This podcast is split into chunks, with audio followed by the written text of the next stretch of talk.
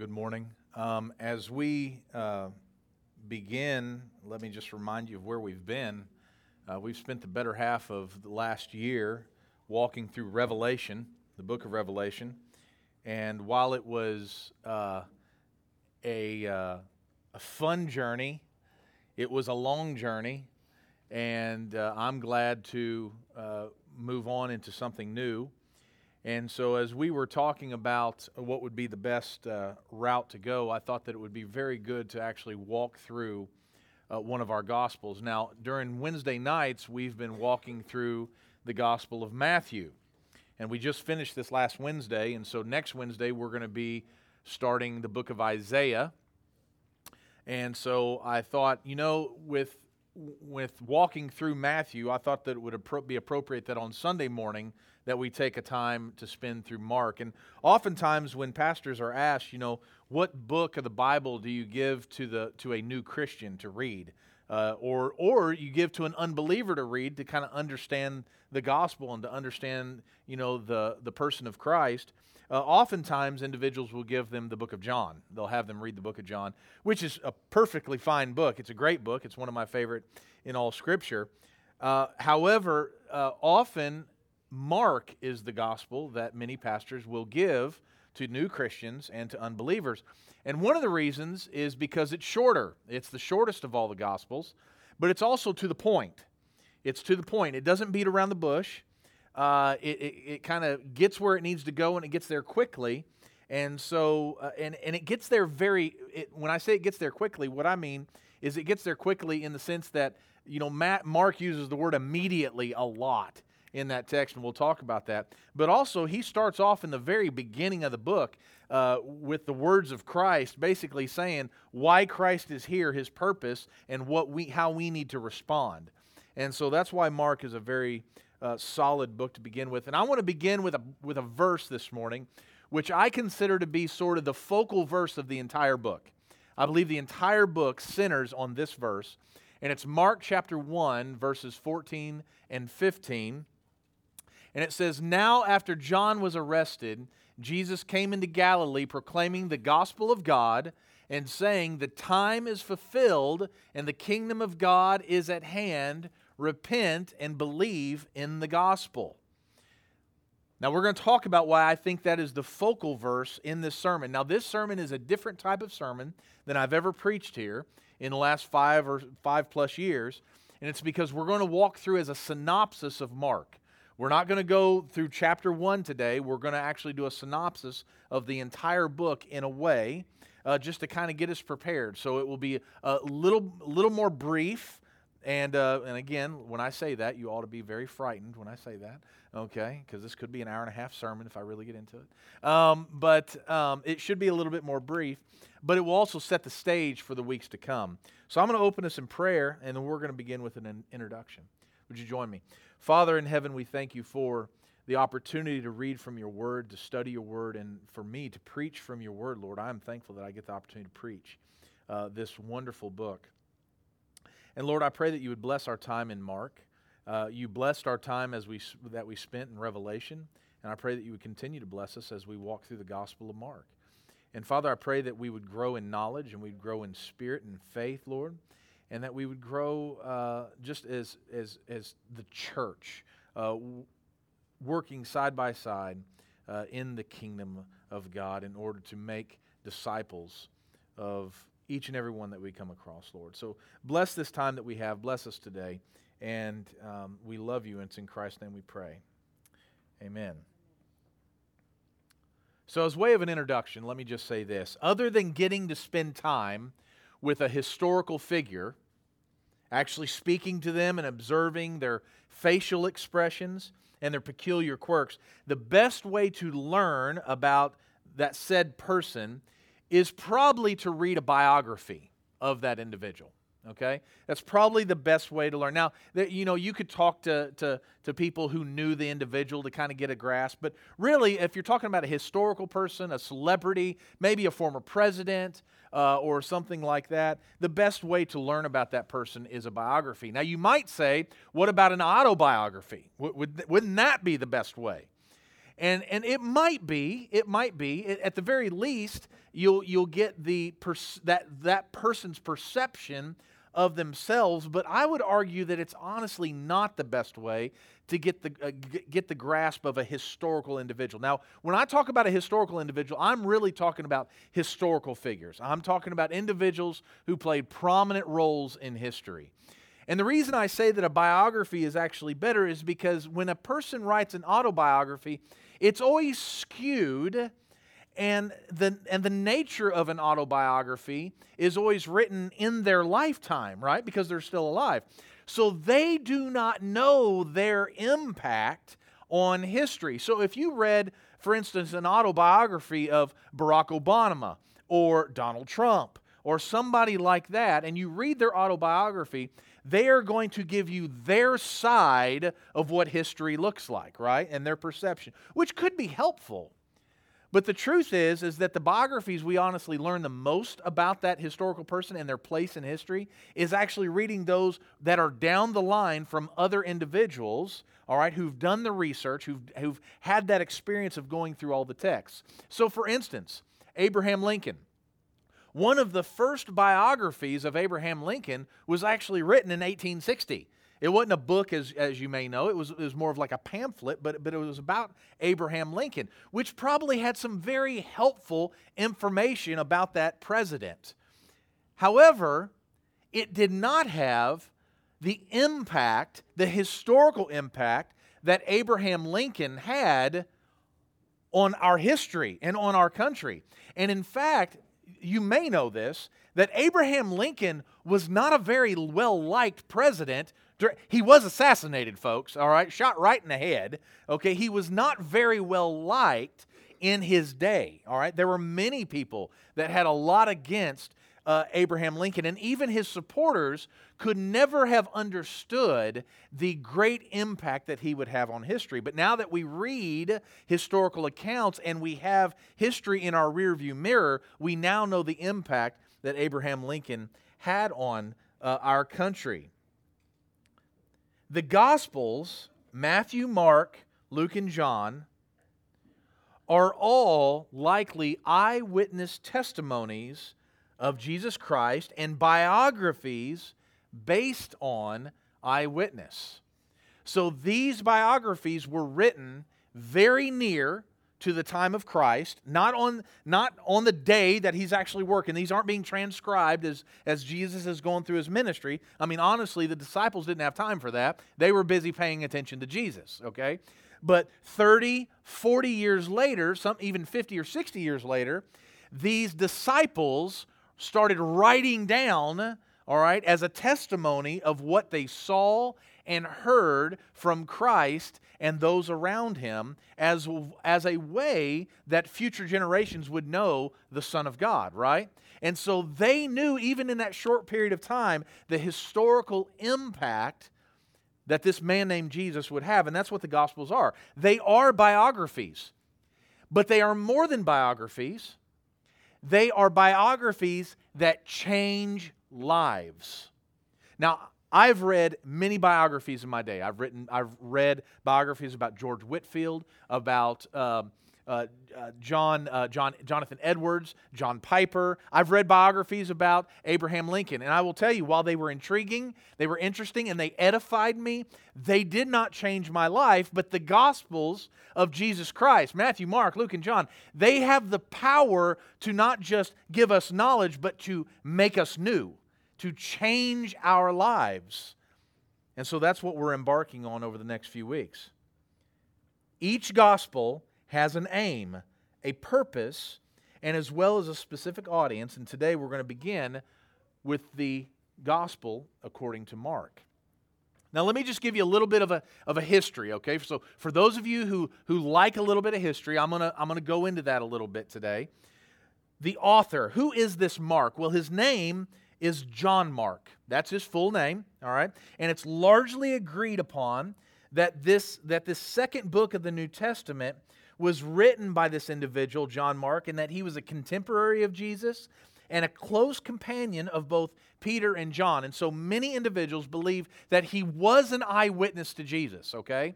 But that the majority of what we have in the Gospel of Mark is actually Mark, John Mark, transcribing what Peter has told him. He was very close to Peter. All right? And so we see that in the book of Acts. We see that actually in First Peter. In fact, Peter calls John Mark his son. And so it is very likely that Peter says, Let me tell you everything about what I saw and what I experienced.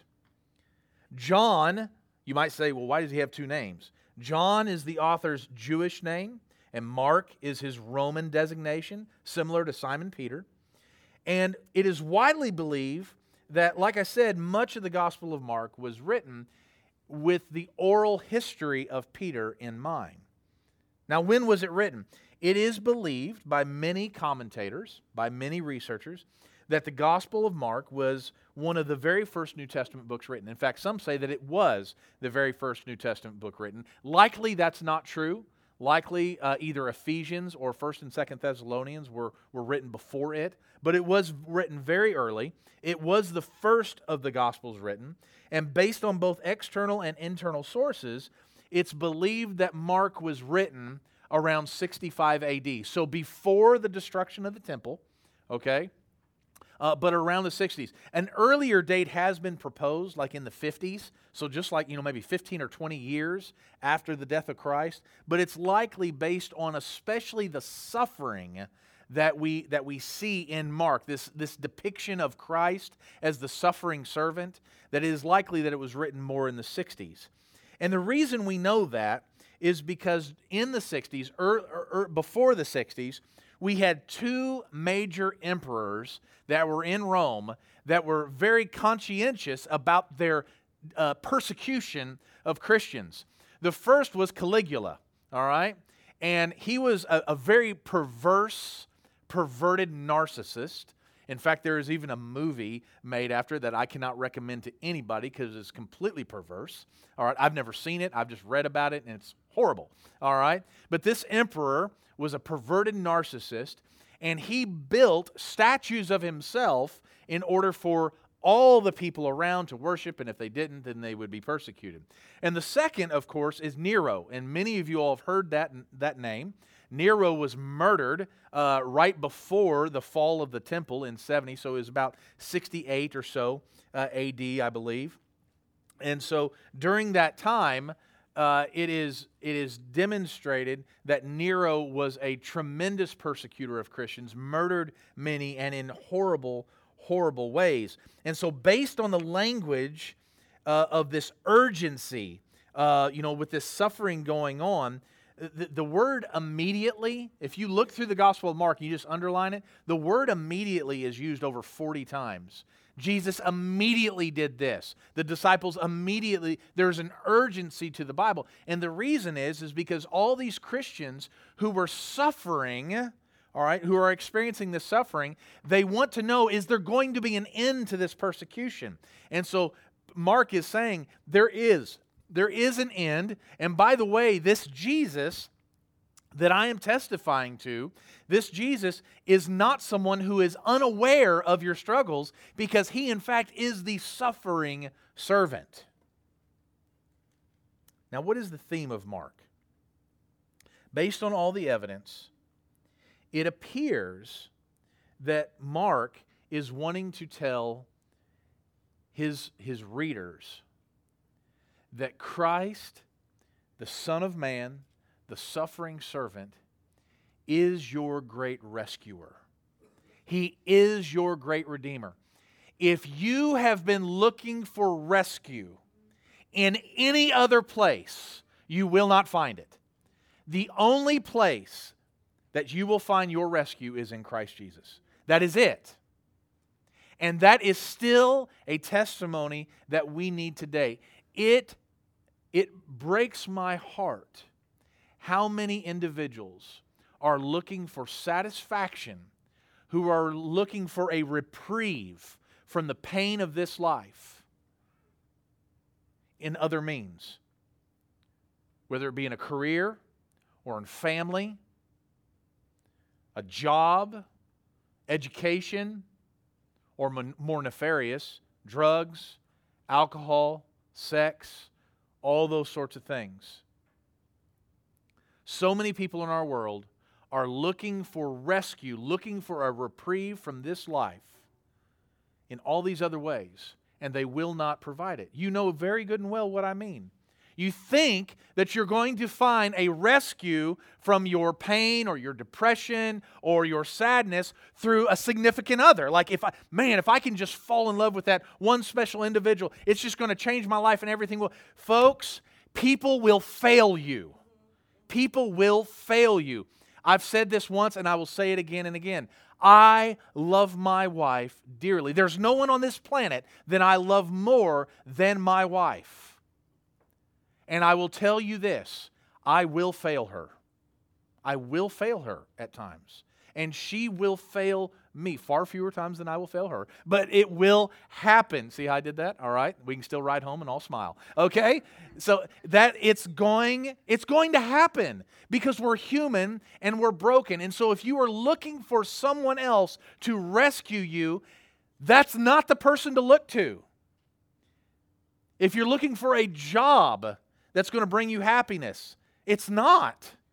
If I could only get that new raise, if I could only get that promotion, if I could only get, you know, this or that.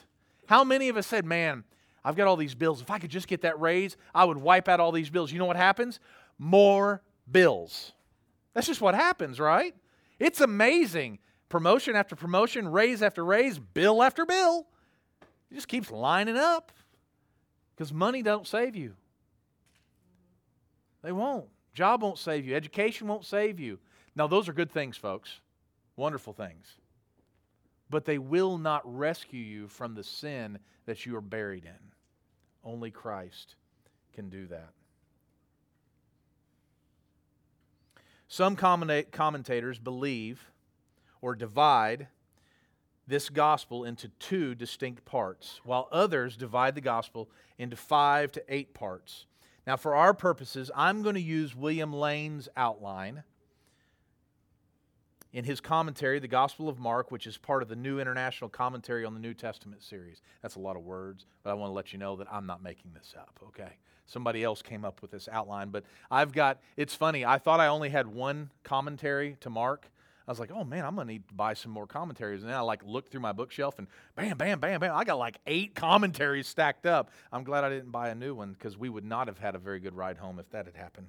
So I'm going to go with with Lane's uh, breakdown, his summary, and so let me show you show this to you. It's on the screen here, and so this is sort of the structure of Mark. It begins with a prologue, right here in the first few verses, and then it dives into the initial phase of of Jesus' ministry in the Galilee, then there are later phases that are, that are somewhat different than what Jesus does in, there in the Galilee. Then he moves on from the Galilee. He then journeys to Jerusalem. He spends his last days in Jerusalem ministering.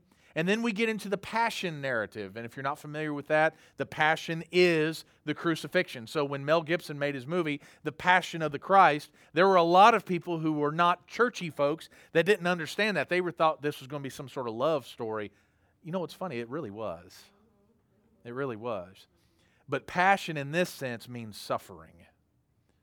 So it's the suffering of Christ, and then it ties into the resurrection. So we're going to break it down into eight parts. We're not going to go verse by verse. We're not going to go verse by verse. So I'm going to do my best to try to give you some homework every week, all right? So hopefully you all are people that do homework, all right? Malachi's like, I love homework, all right? So I will be giving that to you so you can read ahead so we'll all be well versed. Now, throughout the gospel, there are many turns and pauses, many leaps that are made, but Mark is a very action packed book. And in fact, if you were going to make it into a movie, it would not be the notebook, okay? It would be gone in 60 seconds, all right? That's what it would be, all right? Because let's just be very clear no book of the Bible should ever be related to that horrible, awful movie, The Notebook. Okay, very good. All right. And I hopefully all the men agree and all the women are like, that's detestable. All right. The notebook is a wonderful piece of literature and movie making and um, whatever. Okay. So throughout this book, we have tons of this kind of action packed uh, sequences, but throughout the text, there is this one verse that stands out above the rest. And I've already read that, but I want to remind you it's this Jesus came into Galilee proclaiming the gospel of God and saying, The time is fulfilled, the kingdom of God is at hand, repent and believe in the gospel. That verse, I contend, is the centerpiece to the entire gospel. Everything revolves around that. And, G- and Mark puts that in the very beginning so that we have that in the back of our mind as we're walking through. This is why Christ came to proclaim and fulfill the gospel of God. Now, I find that language funny because typically when we talk about the gospel, we say the gospel of Jesus Christ, which is completely appropriate to say that because the gospel is about Jesus and what he accomplishes. But we have to remember that it was the Father who sends Christ to rescue us. Now, I want to briefly break down this verse into three parts so that we can reflect on this passage as we walk through Mark. So, real quick, I'm going to break this down into three parts. Immediately, I'm going to do that, okay? In the theme of Mark. The first is this the proclamation of the gospel. The gospel of God, as Mark states it, concerns the death, burial, and resurrection of Jesus Christ for the forgiveness of sins. That's what the gospel is. It is the good news of Jesus Christ. In fact, Paul states the gospel in a very explicit text in 1 Corinthians chapter 15 verses 3 and 4. He says, "For I delivered to you as of first importance what I also received, that Christ died for our sins in accordance with the scriptures, that he was buried and that he was raised on the third day in accordance with the scriptures." If anybody ever asks you, what is the gospel from Scripture? Point them to 1 Corinthians chapter 15, verse 3 and 4.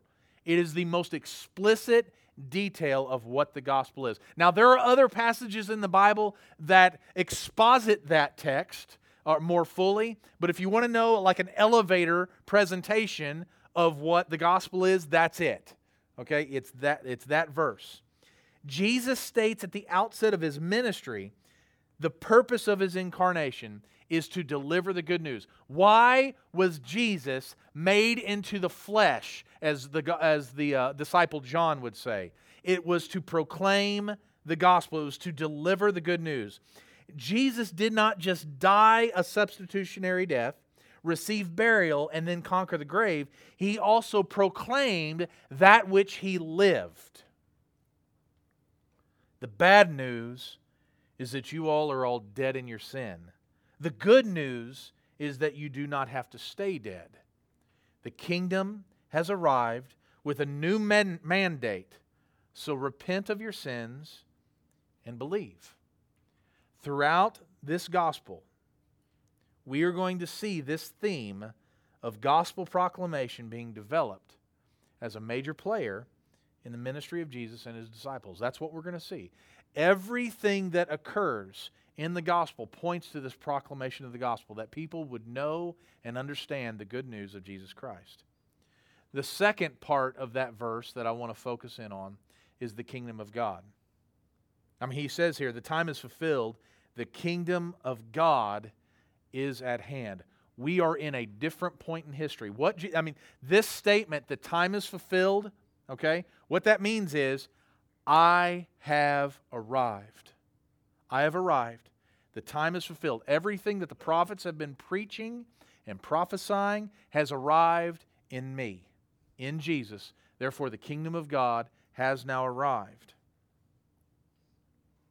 There is an urgency in the words and the life of Jesus, as well as in this gospel.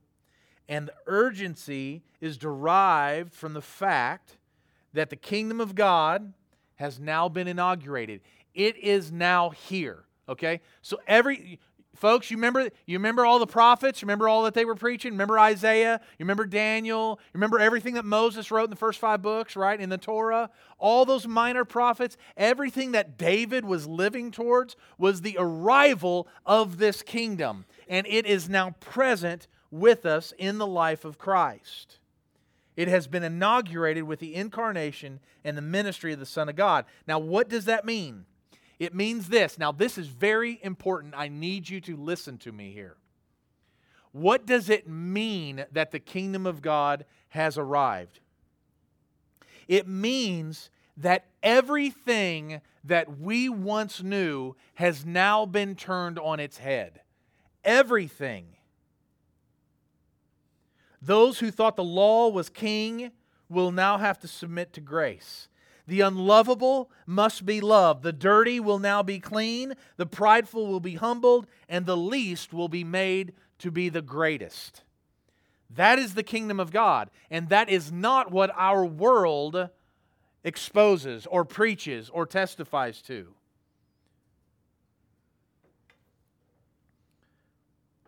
This is what I understand when I hear the phrase that we are in the world but not of the world. We live in a world that is basically trying to get us to devour ourselves with greed and pride and narcissism and all the glories of the flesh.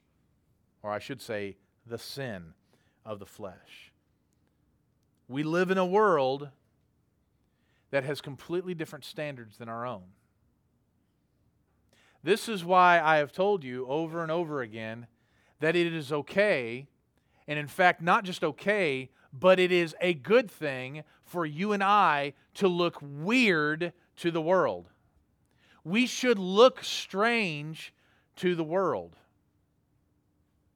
The other day when I was at work, I made a comment. I don't even remember what it was, but it was some sort of comment um, about Christ. And it was basically, uh, it was basically surmised. I could summarize it by saying this: that uh, that God is sovereign over all things. It's going to be okay. And I got this kind of like crooked eye, like, who is this guy?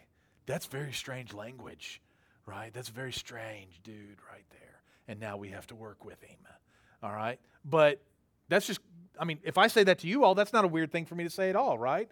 God is in control. God is in control. Folks, I just so you I mean everybody's flipping out about Russia and Ukraine and you know it's important that we focus on that, but let me just be very clear.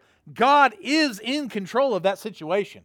Nothing is going to happen outside of the providence of God over in Ukraine. What happens was ordained by God. That doesn't eliminate human responsibility, but it does mean that God is in control. And I'm just going to tell you that's a weird thing for people. That's a strange thing. You might think, what about all those bad things? God is in control of that. And you might say, well, then if he's in control, I don't want him in control. You don't want to live in a world where God's not in control. You don't want to live in a world like that. Because however out of control you think the world is right now, does not compare to the world and what it would look like if God removes his hand.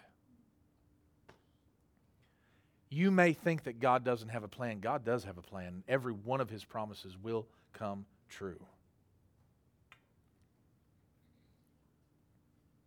The kingdom of God represents a paradigmatical shift from the way many had been living.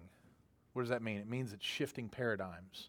And I wanted to use that word because it made me sound really smart just now. Let's time let's jump into the third point, okay?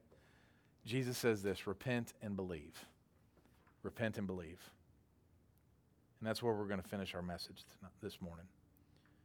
There is a call by Christ to respond to the gospel. Jesus says, The kingdom of God is at hand. I'm proclaiming the gospel. Now, what are you going to do about it? Now, I want to spend just a moment before we close right there. The word, this call, this proclamation is urgent and it is fundamental because it is a fundamental difference between Christianity and other religions and worldviews. So if you heard nothing of what I was saying this morning, I want you to hear this. There is a fundamental difference between Christianity and other worldviews and other faiths or other religions. There's a fundamental difference. And it rests on this concept of repent and believe with Christ as the foundation, okay? So let me just take five minutes and tell you what that is. The word repent means to turn. That's what it means. You've heard me say that over and over again. When we hear the word repent, we often think of it as meaning turning from sin and turning to Christ. And that is what it means. You would be right.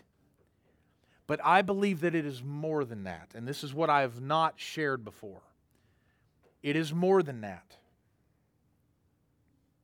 In the context of Mark and all of Scripture, I believe that when Jesus says repent and believe, he means more than just turn from your sin and turn towards me. As we read the statement from Christ, which includes words and phrases such as gospel and the kingdom of God, the terms repent and believe take on a deeper meaning. And this is what I mean Christ did not say, repent and do better. If he meant simply repent, meaning turn from your sin, if that's all he meant, then he could have just said, turn from your sin and do better. He could have said that. It would have been completely appropriate for him to say that. He did not say, repent and behave morally. That would be a good thing as well. He could have said that, but he didn't say that. He said, repent and believe. And I contend that what Christ is telling us to do is more than turn from your bad deeds, even though that is part of the sentiment. Instead, Christ is telling us to repent of unbelief. Turn from your unbelief and believe. He's telling us to reject the religions, the worldviews, the pride, and the self centeredness of the age and believe in Himself. And here's why this is important Christianity is more than just changing your behavior. Christianity is not a behavior modification worldview. That's not what it is. If you want to change your behavior, go talk to Dr. Phil. Go talk to Oprah. Go talk to somebody else who can help you live your best life now. Christianity is not a behavior modification worldview, it is a faith, it is a commitment, it is a devotion to not something, but to someone, not just a way of life, but a way of an individual who died for that life.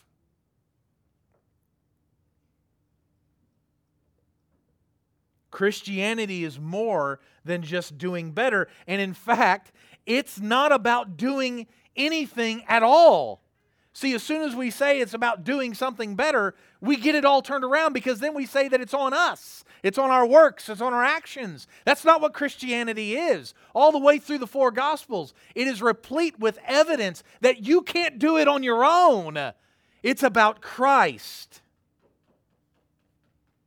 It's about believing that we are sinners, that we are lost. It's believing that God is, is, is, good, that God loves us. It's believing in what Christ did on the cross was out of love and for the God's glory and for your salvation. And it's about believing that Christ is alive, raised from the dead. Do you get that? It's not about you doing anything.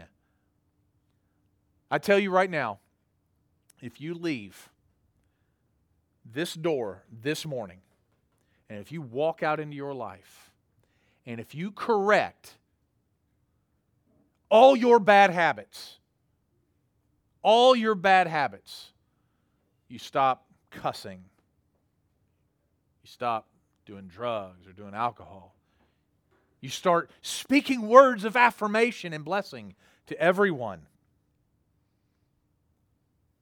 You stop living promiscuously.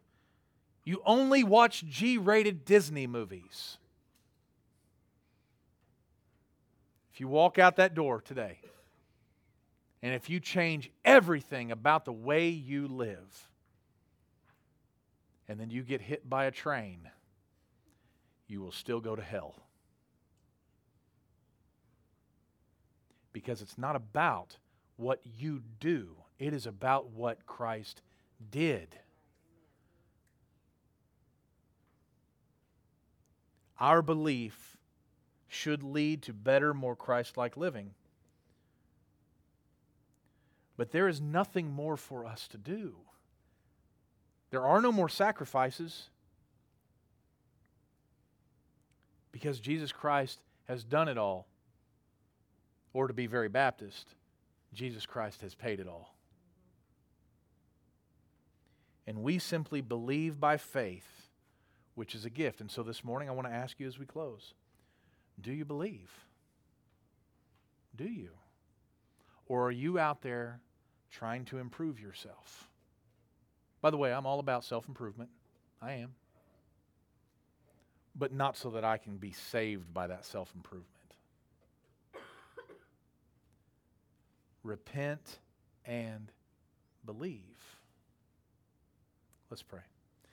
Father, we thank you this morning for your word and for the truth of your word.